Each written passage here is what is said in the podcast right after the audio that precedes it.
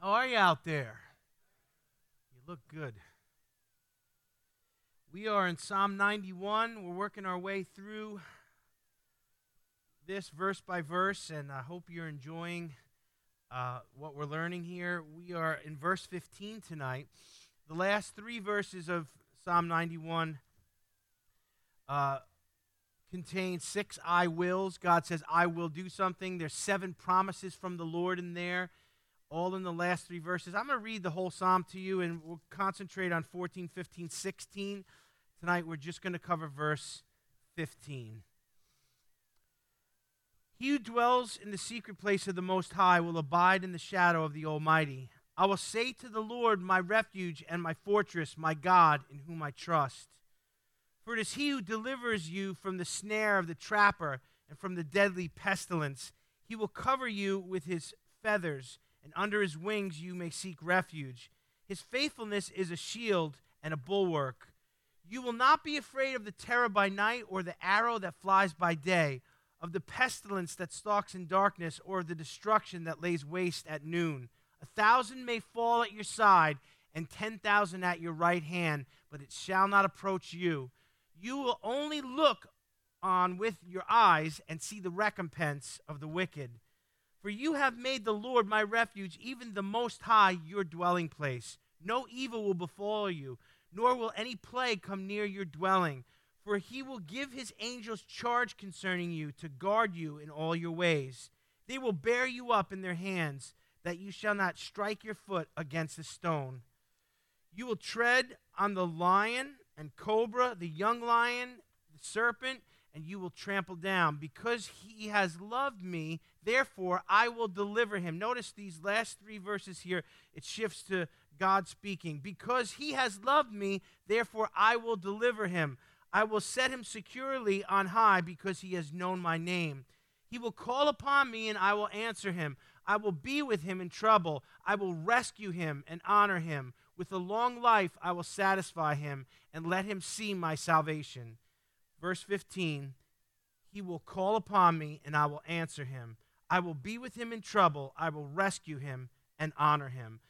What a powerful group of promises there in those last three verses. They're worth savoring and going through slowly. And we're going to take our time and just get through uh, a portion of verse 15 tonight. Last week we started with the fact that in these three verses there was, you know, the six I wills. When God says he will do something, I, I want you to rest assured that no matter what it looks like, or no matter how much we mess up, or how many detours we take, if God says He will do it, it will get done. Amen. God's bigger than our mistakes. He's bigger than our tangents. He's bigger than, you know, the things that we do. We, sometimes we think, you know, because I made a mistake or because I took a detour, the enemy loves to whisper to us, you're disqualified, you're done. The promises are not for you anymore. And that's a lie from the pit of hell.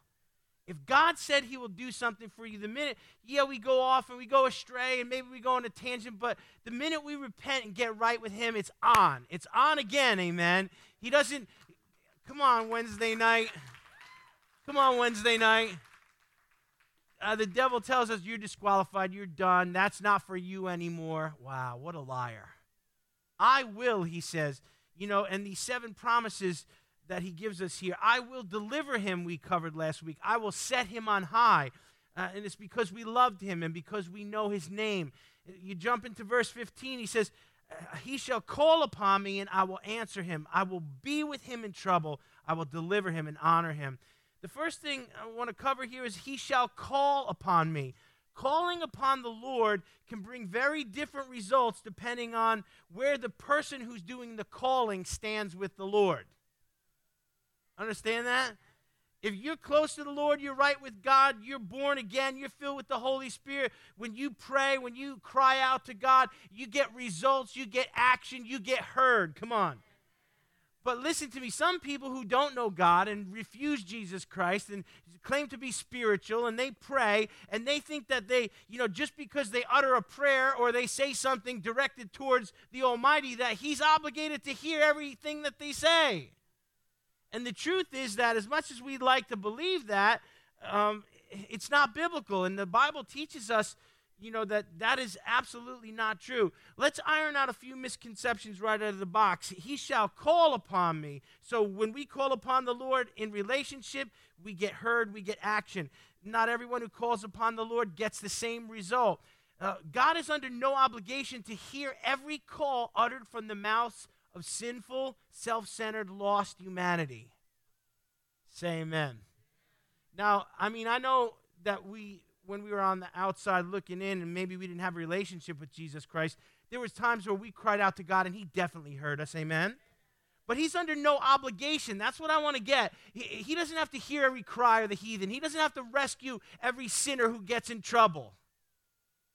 Now, you don't like this preaching tonight, but it's biblical. I don't care if you like it or not. I'm going to tell you the truth.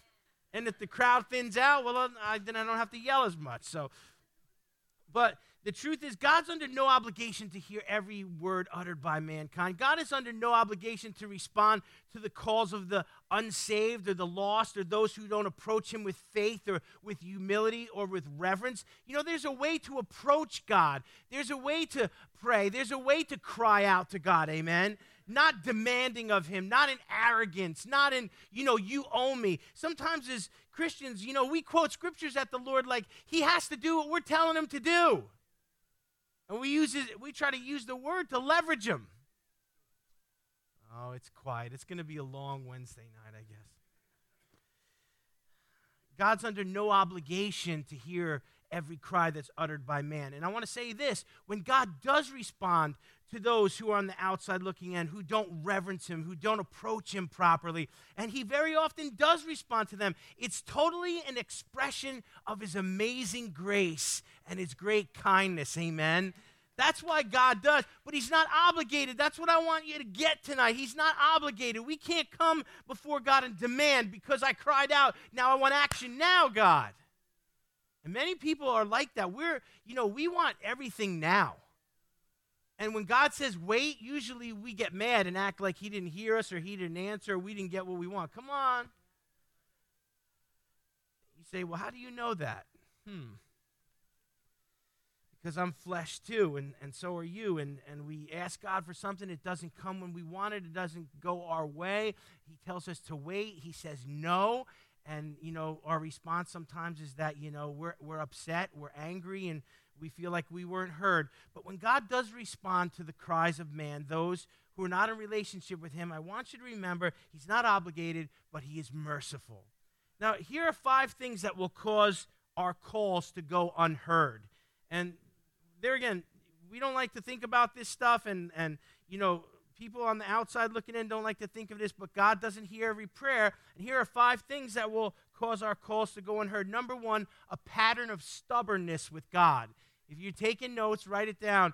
If we are stubborn with God when He asks us to do something, when He gives us commands, when He gives us instructions, and we just don't listen, that will hinder our prayers and cause us to go unheard. Zechariah 7 11 through 13. But they refused to pay attention and turned a stubborn shoulder and stopped their ears from hearing. They made their hearts like flint so that they could not hear the law and the words which the Lord of hosts had sent by his Spirit through the former prophets. Therefore, great wrath came from the Lord of hosts, and just as he called, and they would not listen, so they called, and I would not listen, says the Lord of hosts. Old Testament was tough, wasn't it? You know, you all look horrified out there right now. God says, I, I told you to do something and you didn't listen. You got yourself in trouble and cried out to me. Now, guess what? I'm not listening. Old Testament was tough. There's a lot more grace in the new. But understand, if we're stubborn with God and we don't listen, if He tells us to do something and we just refuse, that's going to hinder our prayers, and that's going to cause us to cry out to Him and maybe feel some resistance back. God moves through obedience. The second thing that would cause our calls to go unheard are wrong motives. James 4 3. You ask and do not receive because you ask with wrong motives, so that you may spend it on your pleasures. Boy, doesn't that sound like us? This was written a long time ago. God knows we're still spending everything we got on our pleasures. Amen? You make ten, you get ten dollars, you spend twenty on Amazon. Come on, right? You get you get a birthday gift. You, you, spend it three different ways, and you know it's all it's all like uh, you know we just heap these things upon ourselves. Why? Because, you know, uh, our flesh likes that, and God knows human nature here. And that's why He says you ask and you don't receive because you ask with wrong motives. I don't know about you, but if you ever try to weigh the motives of your heart, it's really tricky. You know, we have a hard time even discerning our own motives. That's why David said, Search me and know me and see if there be any wicked way in me. Amen. You know, sometimes we think we're, we have the right attitude, the right heart, the right motive, and we come to find out that we didn't at all. So we've got to bring our hearts before the Lord. Uh, if we want our cries to be heard, we got to approach Him with the right motives. Amen. Number three, if we support sin, that's going to cause us to go unheard. Psalm 66, 18. If I regard wickedness in my heart, the Lord will not hear. Very simply, uh, there are Christians who support sin. Come on, Wednesday, you're going to have to do a little better than that. There are Christians who support gay marriage. There are Christians who support abortion. There are Christians who vote for all kinds of wickedness and say, well, that's the party that's going to put some shekels in my pocket, so I'll vote for that. And let me tell you something when we posture ourselves like that before God and we make man our source or we support things that, you know, we, we say that this is okay and it's a different time and the Bible didn't mean this, that'll put a resistance between us and God. God's looking for holiness, amen. We wonder why, you know, there's mo- no move of the Spirit in our churches. We wonder why there's no move of the Spirit in our homes. We wonder why. But if we support sin, I don't care how many scriptures you know, I don't know, I care how big your Bible is that you carry, when it boils down to that, God will resist us. And it'll cause the heavens to turn to brass. I don't know about you, but I want, I want to be holy before him so he doesn't have to resist me. I want my prayers heard. I want my cries heard. Amen. So we better forget about political and get biblical. You know, we we better forget about Republican and Democrat and just, you know, it's Bible or nothing. Amen. We, our worldview has to be a Christian worldview. Well, this is how I feel about Israel. Well, that's nice. That's a wonderful opinion. But this is what the Word says. This is what the Word says we should feel about this, that, and the other thing. Come on, I could cover a hundred topics. Our opinions don't trump the Word of God. We've got to be biblical. We've got to be godly. We've got to support holiness and reject sin. Uh, the, the fourth one I want to cover, the fourth thing that'll um, hinder our prayers and cause us to go unheard, not only supporting sin, but practicing sin. The practicing of habitual sin. We know we shouldn't do it, but we do it anyway. And we just say, well, God will forgive me. Or I'll do it and then I'll ask for forgiveness. These are dangerous patterns. Uh, practicing habitual sin, Isaiah 59 2. But your iniquities have made a separation between you and your God. Listen to that. That word iniquity means a, a habitual sin, something you do that you know you shouldn't do, that you do over and over again. Your iniquities have made a separation between you and your God, and your sins have hidden his face from you so that he does not hear. I, I want to just be real transparent with you tonight. If I'm praying and nothing's happening, if I'm praying and I'm not getting any answers, right away I look at me. I don't blame this or that or the other thing. I look at my heart. Is there sin in my life? Is there something I didn't repent of? Is there something that I'm doing, Lord, that offends you that I, I need to knock it off? Woo, it's getting real on Wednesday night. We're almost done. There's only five of these. Then we'll get back to something happy clappy. Number five, refusing to fear the Lord. You know, the fear of the Lord is the beginning of wisdom. The fear of the Lord is is reverencing Him. It's, it's not supporting sin. It's not practicing habitual sin, doing things we know we shouldn't do. It's not having rotten motives and a pattern of stubbornness or rejecting the instruction of the Lord. Refusing to fear the Lord will make the heavens as brass, will cause our cries to go unheard. It says here in John 9:31, we know that God does not hear sinners, but if anyone is God-fearing and does his will, he hears him. Could that be any more clear? He doesn't hear sinners. But if anyone is God fearing, we need to fear the Lord. The fear of the Lord needs to come back into the church. It needs to come back into our homes, into our marriages, into our families, the fear of the Lord. Amen. That we, you know, we look so much like the world. Our divorce rate is the same. Our young people are fornicating and shacking up before they get married. And, and I can go on and on and on. What is that? That's not the pattern that God has laid out for us. We're going to empty the place out on next Wednesday. So in Psalm 91:15, we see the best case scenario when it comes to us interacting with God. When man interacts with God, this is the best case scenario. We call out to him, he hears us, and he answers us. That's the pattern we're looking for. Those five things I shared with you, they're prickly, they're uncomfortable, but we've got to consider them if we want this to work smoothly. Amen. We've, we've got to examine ourselves and be transparent enough to say, Oh, me, Lord, and repent to get those things out of the way. So when we call on Him, He hears us. And when we call on him after he hears us, he answers us. There's nothing better than getting an answer from heaven. There's nothing better than getting your prayers answered. Even if it's no, or even if it's not what you wanted, at least you got an answer. And, you know, we, we can deal with it. What, what should be impossible for us to deal with is that, you know, when we, when we pray and there's nothing. How many times have you prayed and you felt like it just fell to the floor? Or, or, or, there was no you know there was no connection there was no communion there was no witness of the holy spirit and then there was no answer to the prayer. Come on if we're being honest all of us have felt like that at times in life.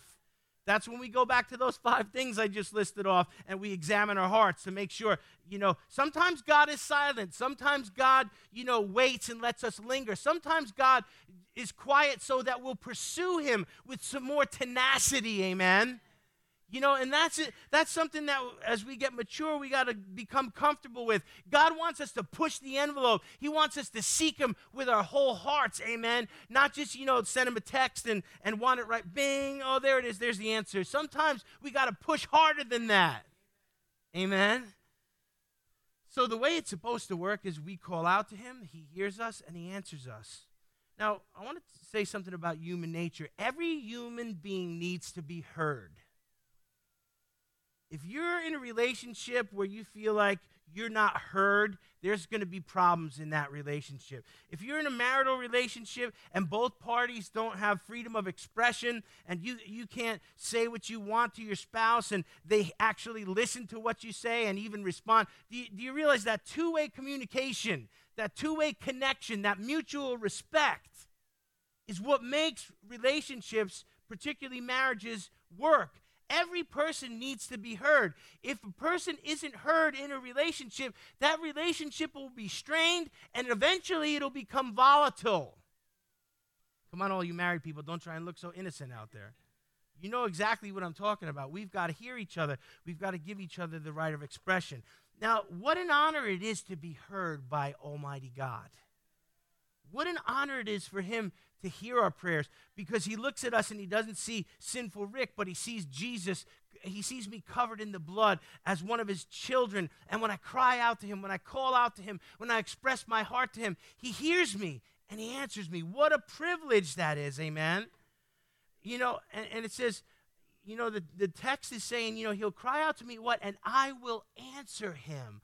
What a blessing that is that God promises that He will answer us. I, he will call out to me and I will answer him. I will be with him in trouble. I will rescue him and honor him. When we cry out to God and we're right with God and we belong to him and we're covered in the blood of Jesus and God sees us as righteous, when we cry out to him, he answers us. One of the worst things a person can do to another person is to face them, listen to them speak, hear what they have to say, and say nothing in return. Have you ever expressed yourself to somebody? You poured out your heart, you shared your feelings, maybe you were transparent with them, and they just looked at you and said nothing? Ouch. You say, what's that all? That's some serious passive aggression right there. It shows, it shows this, it shows indifference. When someone opens up to you and there's no response at all, maybe just blinking that's, I mean, well, they didn't say anything. They didn't yell. They, didn't, they weren't mean. They didn't say anything mean. Saying nothing is worse than all of that. Indifference is worse than that, amen? Uh, you know, and indifference is the thing that, you know, when you open up to someone and they, they're saying to me, You don't matter enough to me for a response. Now, God never treats his children that way. God answers us. Now, he, we when we cry out to Him, He hears our cries. When we pray, He hears our prayers. I know we, we examine our hearts and all that stuff too, but we're His children. You know, even if your children are bad, if they don't listen, if they do exactly what you didn't tell them to do, you don't cut them off and ignore them and just, you know, look at them as if they're not there. A parent, any parent, you know, with half a heart can't do that for, to their children for long. You know, you're, you're blazing mad at them, but you just, you still love them so much.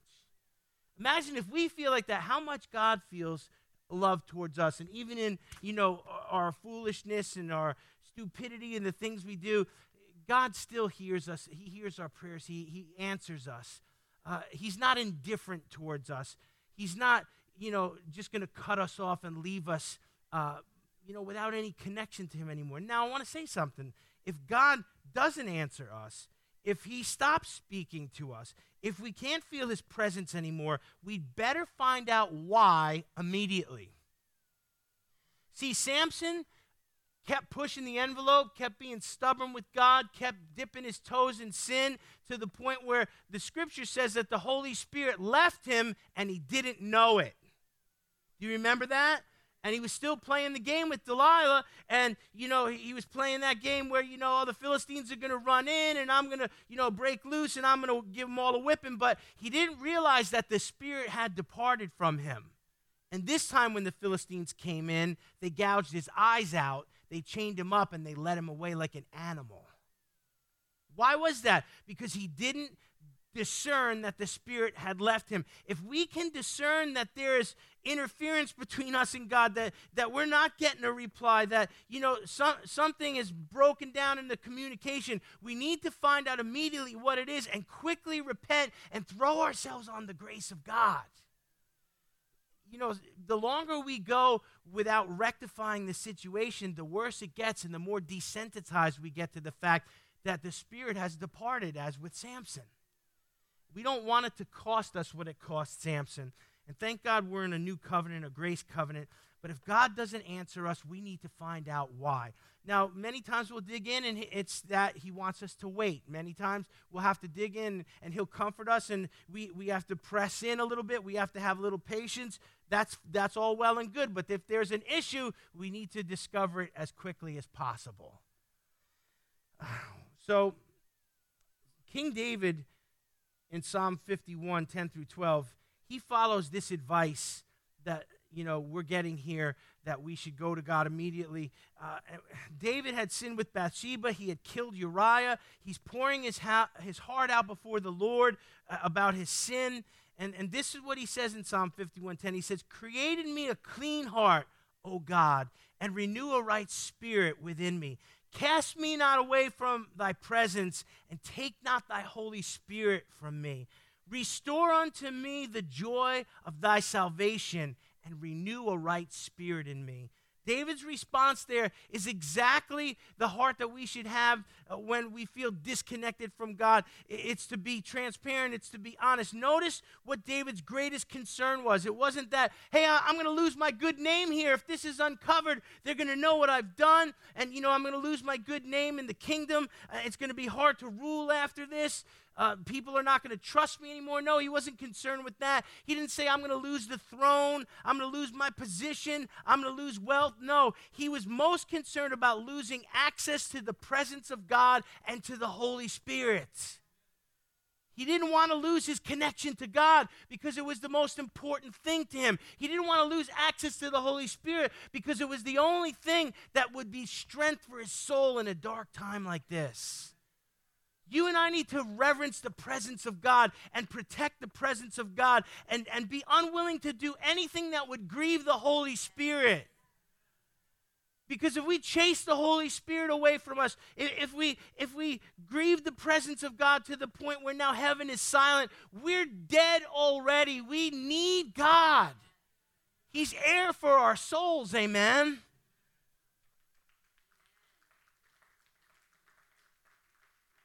He will call upon me and I will answer him. David says, Create in me a clean heart. What is he saying? Cast me not away from thy presence. Take not thy Holy Spirit from me. These are the priorities that we should have.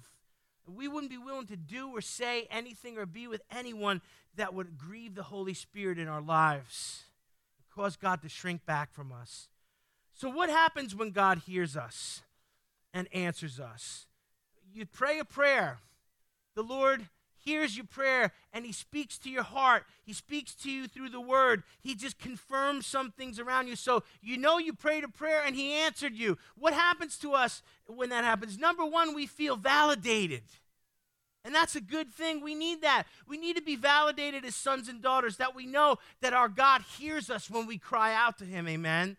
And when we when our prayers are answered and we are in connection with him and the Holy Spirit is speaking to us, you know, there's times in our lives where we're so in step with God, where we're so right with Him, where we're so flowing in the Spirit that it seems like everything that we put out there is getting answered and confirmed, and there's blessings. Come on, have you been there when you felt like that? Amen. I know it's not all the time. Some people are saying that it only happens alternate Tuesdays in November, but you know, we need to work towards.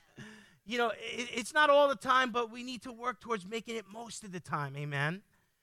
So we feel validated when God treats us as a son or a daughter, or, you know, even when He corrects us or chastens us or prunes us, at least we know that we're His, amen? You know, the chastening of the Lord, the pruning of the Lord is not fun. I produce fruit. God, what do you think? He says, snip.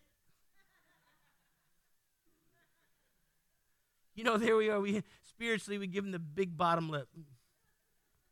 Why? He says, Because I want to produce more with you.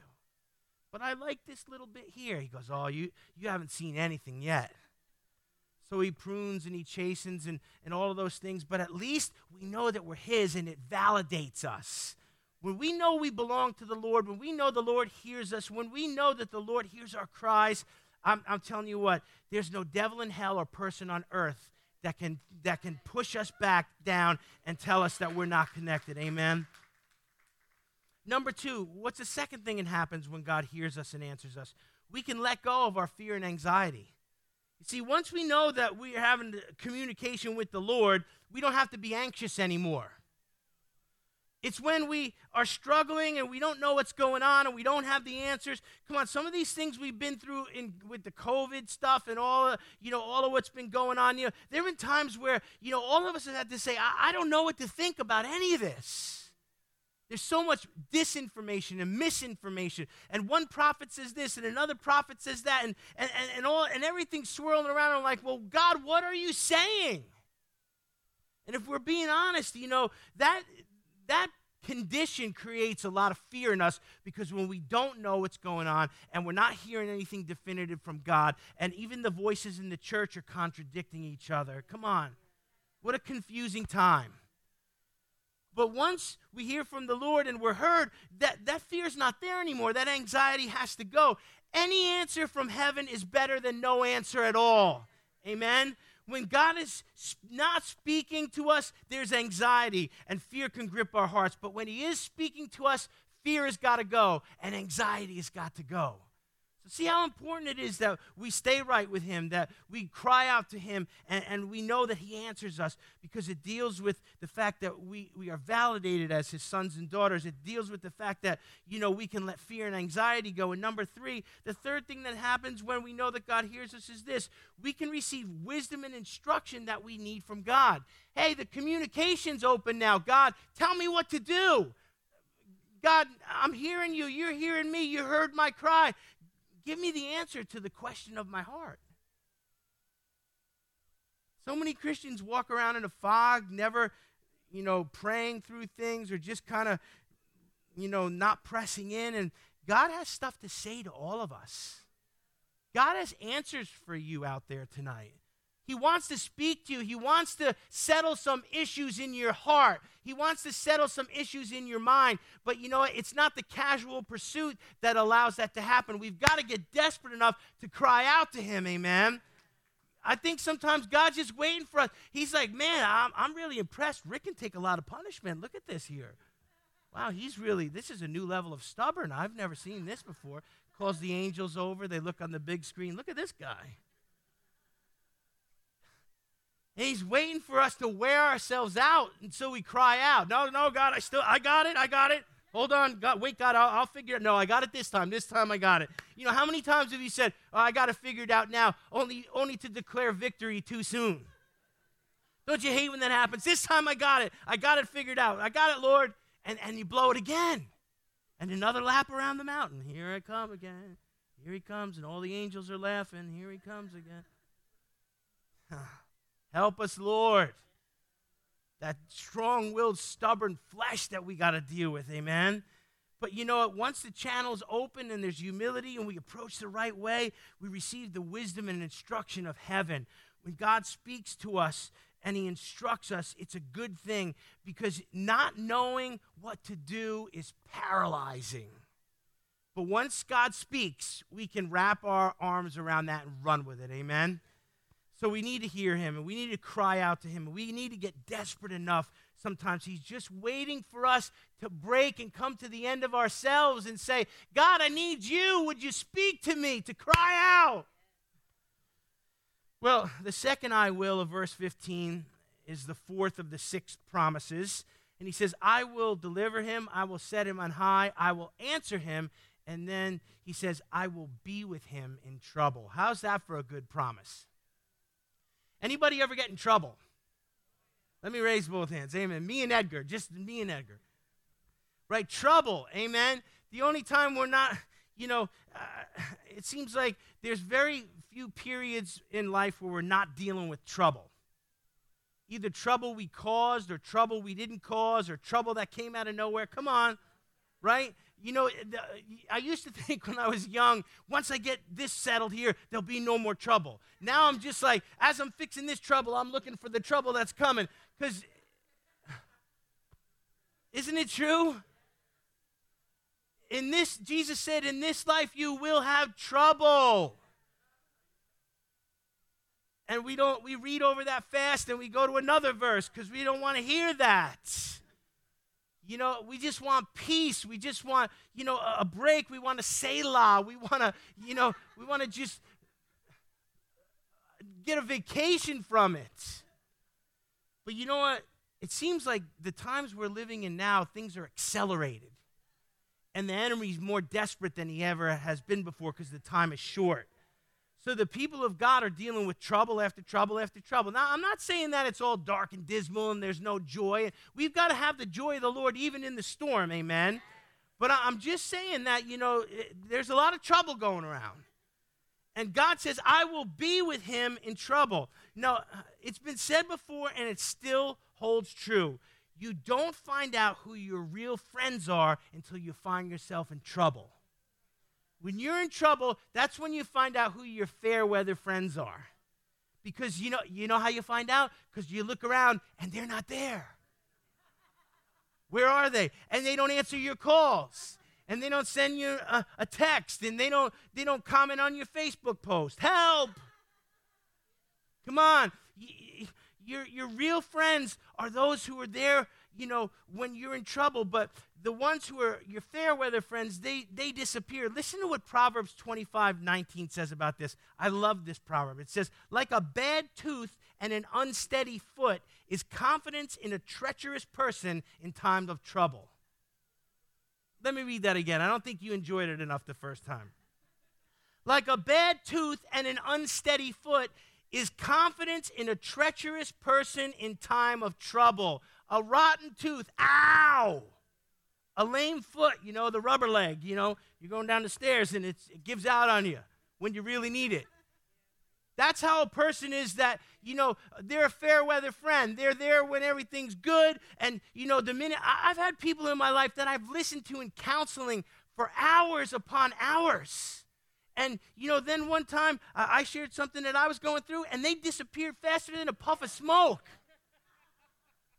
I'm like, you have got to be kidding me. Hey, I had a really hard day today, and I'm, and I'm still talking, and they're gone. Or, like, are you there? Are you there? No, they're not there.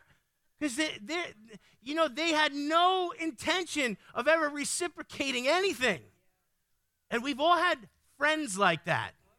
Friends in high school that, man, you had money, you had this or you had that, you know, they were there. The minute it was gone, they were gone. If you were doing something to help them, oh, you were best buddies. But when you needed help, your car's on the side of the road, nothing.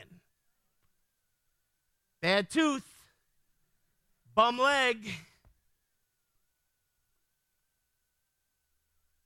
Your real friends are going to show who they are when you get yourself in trouble. Now, some people are always there when we're in trouble because they're the ones who get us into trouble. this takes discernment. You know, it's like, oh man, you were always there when I, this happened, that, that. Yeah, you were there because, you know, you got me into this mess. You you brought us to this place, or you you know, it, it all came unglued, and you ran, and the cops. Yeah, and well, I don't want to get too dicey here, but you know what I'm talking about. We've got to discern the people in our lives that not they're not you know, it's not that they're fair weather friends and they disappear when we need help. It's they're a bad influence on us bad company corrupts good morals, bad influence, you know, and, and, and they might be fun and they might, you know, be someone who's been in our life for a long time, but somehow, some way, we either have to change that relationship around or we need enough wisdom not to get drug into the trouble and into the drama, or we need to separate ourselves from them. So we're talking about here, I will be with him in trouble. So we find out who our friends are in trouble. We find out who the people are that get us into trouble, and we make the adjustments there. But God promises here to those who love Him, He promises to be with them when they find themselves in trouble.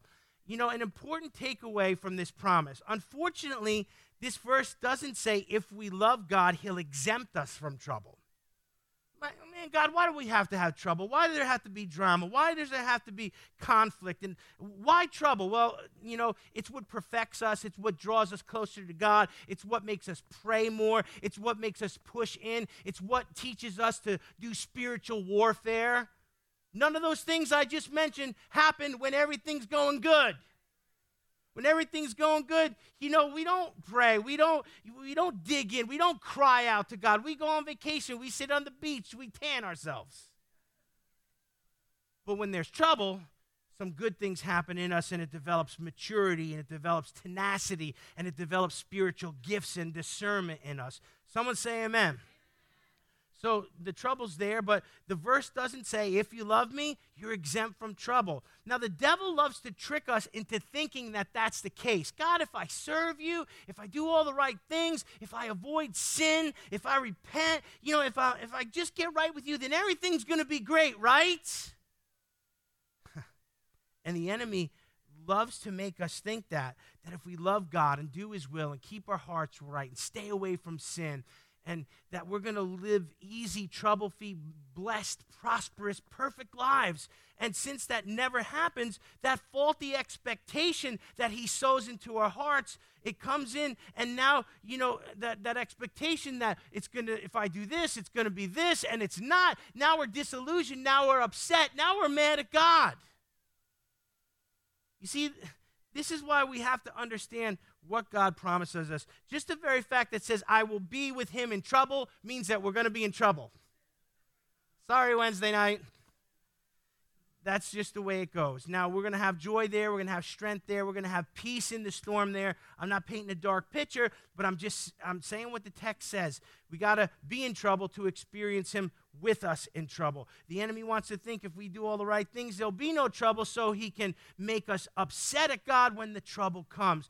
Jesus warned us about the snare of believing that lie in Matthew 13, 20 through 21, with the parable of the seed and the sower.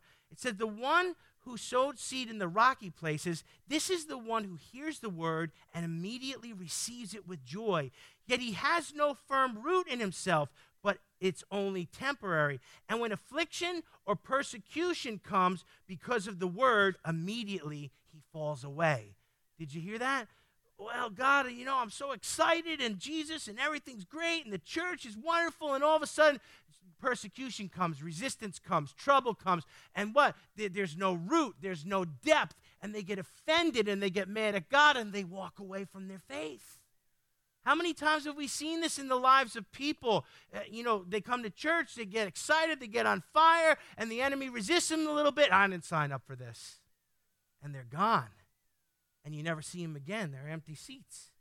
Even their butt prints are gone at this point. They haven't been here in so long, they it's gone. Why is that? Because they believed a lie. They had a faulty expectancy that, you know, if I do all this, I'm going to have, you know, it's going to be, and it's not true you know, and I'm sorry I have to preach this, but we've got to get this because I don't want any of you to fall away. I don't want you to have a false expectancy, amen.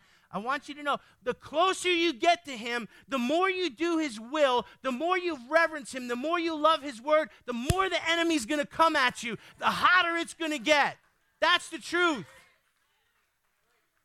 But don't be afraid because greater is He who's in you than He who's in the world. Don't be afraid. Don't shrink back, amen. In fact, if you shrink back, the devil wins. But if you press forward, if you resist him, he has to flee from you. Amen. So, Jesus warned us to have deep roots and to have commitment and have conviction and to know that trouble will come. But he's saying here, I will be with him in trouble. When trouble comes, and it always does, trust Jesus and praise your way to victory. Amen. The word, when trouble comes, the words of our mouth and the decisions that we make and the, and the spiritual stances that we take are so important. It's so important. It's not just going through the motions. It's not just saying, you know, it's, it's not just saying something because it's the, the religious thing to say. No, when the enemy attacks, we've got to raise up a standard, and it's the words of our mouth that initiate that. It's the actions that we take. Do we cower? Do we shrink back? When the enemy comes, do we blame it on God? Do we get angry at heaven?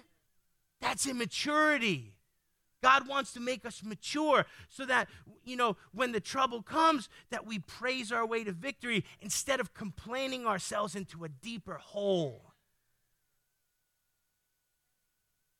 Mm.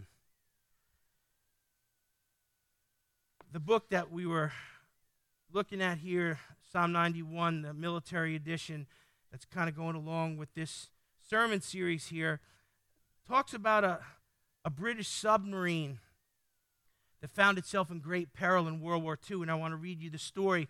I want you to take note of the leadership that was on that sub and the actions they took in the face of impending doom. British newspapers told of a British submarine in World War II that lay helplessly on the ocean floor and needed to be rescued. After two days, hope of raising her to the surface was abandoned. The crew, on orders of the commanding officer, took this response to the fact that they were told they could not be rescued. He said, he called all the men into one place and said, We're going to sing a hymn. Abide in me, Fast falls the eventide, the darkness deepens. Lord, with me abide. When other helpers fail and comforts flee, help of the helpless, oh, abide with me. And these men on that submarine laying on the bottom of the ocean floor began to sing that hymn together. The officer explained to the men that they could not be saved and that they didn't have long to live, and there was no hope of outside surface rescue, and the searchers and the vessels had given up they were given sedatives distributed to each man to quiet their nerves as the oxygen began to run out. However, one sailor, when he took his sedative, was so affected he, he fell and fainted, and he fell and hit a piece of equipment that set in motion the submarine's jammed surfacing mechanism. Crying out to God, delivered these men. As the mechanism began to work, they surfaced and were able to limp back into port. Singing a simple hymn in response to a bad report saved these men from death on the ocean's floor. Now, listen to me. What leadership that was that said, you know what? Well, we got bad news and there's no hope, but we're going to praise God. we got bad news and, and nobody can help us and they've given up on the surface, but we're going to sing to the Lord. You know, that's the kind of leadership we need in conflict and in trouble. You know, not, oh, you know, it's terrible. I'm going to go to the captain's quarters and sulk and, you know, I'm just going to disappear. No, I want you to see the type of leadership that was there. I guarantee you, if they would have complained, if they would have screamed and moaned, if they would have blamed each other, no miracle would have took place. But when we choose to worship God in the darkness, when Paul and Silas were in the prison in the midnight hour and they began to sing psalms and hymns and spiritual songs, what happened? The, the earth shook and the doors opened and the chains fell away. We have to have the right response when trouble comes. Don't get mad at God. Don't blame Him. It's not Him. It's amazing how we blame God for stuff that the devil does. Sing and pray and praise and have the joy of the Lord and resist the enemy and he'll flee. And God does miracles and God hears prayers and God rescues those of us who are in trouble because of that response. Amen. So we've just covered a little bit tonight, just part of verse 15 and God willing when we get together next time we'll finish we'll finish up here what's left it says uh, he will call upon me and I will answer him. I will be with him in trouble. That's where we got to this week. I will rescue him and honor him. Does that sound good to anybody? Two more I wills. Listen to this. With a long life, I will satisfy him and let him see my salvation. Father, we just thank you for all of these promises here. We thank you that, Father, when we get desperate enough to cry out to you and examine our hearts before you and make sure we're right with you, that you hear us and you respond to us and that you're with us in trouble. So, Father, help us to get our hearts right. Help us to be desperate enough to cry out to you. And help us, Lord, when the trouble comes, to be mature, to not blame you, to not blame others, but to just sing and praise and thank God and let the joy of the Lord be our strength. Father, teach us to be mature saints. Thank you for all these promises in the last three verses here. Father, I pray that each of us would have them tucked into our hearts, that we would remember them in the day of conflict. I pray it in Jesus' name. Amen.